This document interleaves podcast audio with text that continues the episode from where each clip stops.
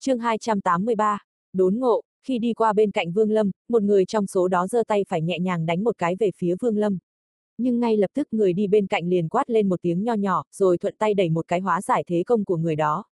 Người nọ quay đầu hừ nhẹ một tiếng, sau đó không nói gì đi vào trong miếu. Năm người sau khi vào miếu liền cởi áo tơi rồi đốt lên một đống lửa. Làm xong, bọn họ lấy ra một ít thực vật vừa ăn vừa nói chuyện với nhau. Chỉ có điều ánh mắt của bọn họ thi thoảng lại liếc về phía Vương Lâm. Vương Lâm khẽ lắc đầu, năm cái tên phàm nhân này không ngờ lại phá vỡ ý cảnh của cơn mưa, phá tan bầu không khí. Hắn than nhẹ một tiếng, rồi nhấc chân lên đang định rời đi. Bất chợt Vương Lâm giật mình, ánh mắt nhìn về phía núi rừng xa xa. Chỉ thấy một đại hán mặc bộ quần áo màu trắng đang đi tới đây. Bước chân của kẻ đó cũng không nhanh, nhưng Vương Lâm lại có thể cảm nhận được nó ẩn chứa xúc địa thành thốn. Thoáng cái, hắn đã vượt qua bên người Vương Lâm, đi vào trong miếu. Khi đi qua bên cạnh Vương Lâm, đại hán thốt lên một tiếng nho nhỏ, dừng lại. Hắn liếc mặt nhìn Vương Lâm cười nói một cách ôn hòa. Không ngờ trong một cái miếu nho nhỏ này lại có thể gặp được một người cùng giới. Tại hạ mặc trí, các hạ là, ánh mắt Vương Lâm vẫn bình thản, nhưng trong lòng lại có chút đề phòng. Người này thực sự có chút gì đó quái dị, thoáng nhìn qua thì giống như một người bình thường, nhưng một người bình thường làm sao lại có thể nhận ra được thân phận của mình. Vương Lâm thản nhiên ôm quyền nói, người nơi sơn giã không có tên để gọi, cứ gọi ta là Đại Nhiêu. Trong mắt Đại Hán có chút gì đó kỳ dị cùng một ít hứng thú liếc mắt nhìn Vương Lâm cười nói. Đại Nhiêu huynh, hai chúng ta cùng ngồi đây luận một chút về mưa có phải hay hơn không? Vương Lâm cười khẽ cật đầu, khoanh chân ngồi xuống đất. Tay phải hắn phất nhẹ, lấy ra một cái bầu rượu rồi uống một ngụm. Rượu hoa quả từ sau khi liên minh tứ phái xảy ra thay đổi, Vương Lâm không còn tích trữ được nhiều lắm. Đại hán đó cười ha hả cũng ngồi xuống nói, tu vi của đại nhiêu huynh quả là kinh người, nếu tại hạ không nhầm thì đã có được ý cảnh tỏa hồn cảnh giới cao ngất tận mây. Chống ngực Vương Lâm khẽ nhảy lên một cái, sự cảnh giác của hắn đối với người này lại càng sâu. Tuy nhiên, biểu hiện của hắn vẫn hết sức bình tĩnh, chỉ khẽ cười chứ không trả lời. Lúc này, mấy đại hán đang ngồi bên đống lửa cách đó không xa chợt có một người cất tiếng cười nhạo. Hai người các ngươi nói năng linh tinh cái gì đấy? Chúng ta nghe mà chẳng hiểu gì cả. Cái gì mà ý cảnh tỏa hồn cảnh giới cao ngất tận mây? Chẳng lẽ các ngươi bị điên rồi hay sao? Mặc trí mỉm cười, nói. Các hạ nói một chữ điên đó thật đúng. Nếu không có sự điên cuồng thì rất khó có thể ngộ ra được điều đó. Nếu không có điên cuồng thì làm sao lại có người đi cầu lấy sự trường sinh tranh đấu với trời. Đại hán đang ngồi bên đống lửa, nhướng mày mắng. Thật đúng là kẻ điên. Lão tử không hiểu chút gì hết. Mặc trí cười cười, lắc đầu nhìn Vương Lâm nói. Đại Ngưu huynh nghe có hiểu không? Ánh mắt Vương Lâm có chút cười cười, nói. Lời nói của huynh đài chứa đầy huyền cơ, tại hạ cũng không hiểu, nhưng tại hạ cho rằng dùng chữ điên không thể hay bằng dùng một chữ, si. Ánh mắt mặc trí nhất thời sáng ngời cười nói. Hay, một chữ si, rất hay, những người như chúng ta nếu không có một chữ si hiển nhiên là không thể tu thành chính quả. Vương Lâm uống một hớp rượu rồi mỉm cười. Mặc trí nhìn Vương Lâm, hai mắt hắn đột nhiên lại có chút ngây dại, trống giống vô hồn. Vương Lâm vừa nhìn thấy ánh mắt đó mà giật mình, Tay phải hắn thoáng đặt lên túi chữ vật, một lúc sau, ánh mắt ngơ ngác của Mặc Trí dần biến mất. Mới vừa rồi, chúng ta, nói tới đâu rồi? Vương Lâm nhướng mày nhìn người đó chằm chằm. Lúc này, mấy đại hán ngồi bên đống lửa cách đó không xa vẫn nghe hai người nói chuyện liền bật cười, nói. Thì ra đúng là người điên. Mặc Trí than nhẹ một tiếng, cười nói với Vương Lâm. Thôi, quên thì chính là quên. Tại hạ Mặc Trí, không biết các hạ xưng hô thế nào.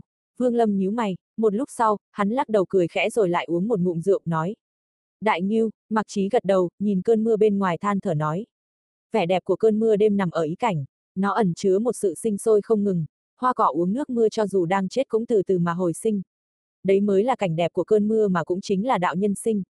Vương Lâm xoay người nhìn ra ngoài miếu, tiếng gió thổi ào ào bên ngoài vọng vào, thi thoảng lại có một tia chớp xẹt qua bầu trời kèm theo tiếng sét chiếu sáng khung cảnh bên ngoài.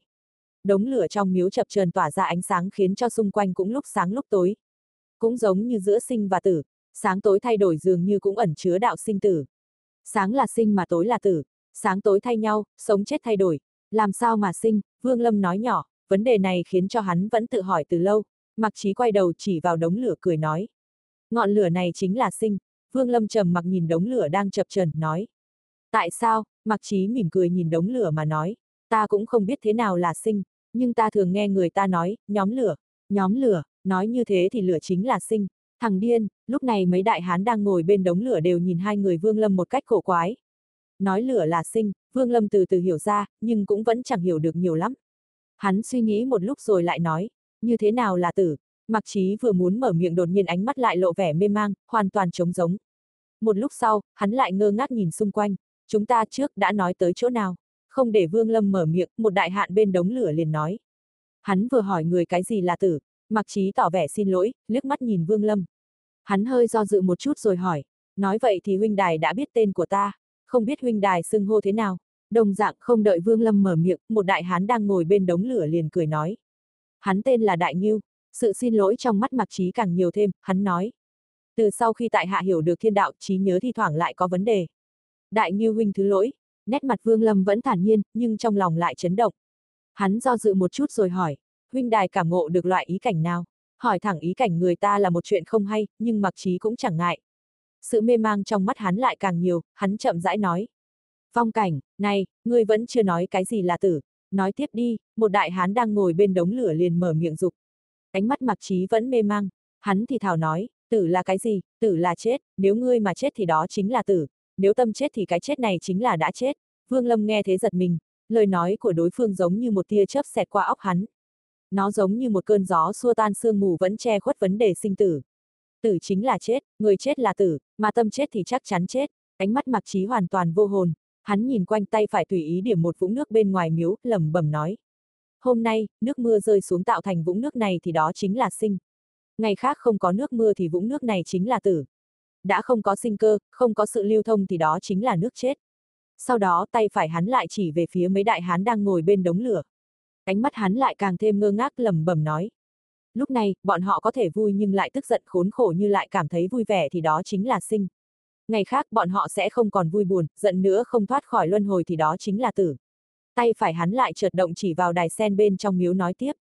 Khi tượng thần vẫn còn trong miếu thì miếu còn sống, mà hôm nay tượng mất đi thì cái miếu coi như đã chết.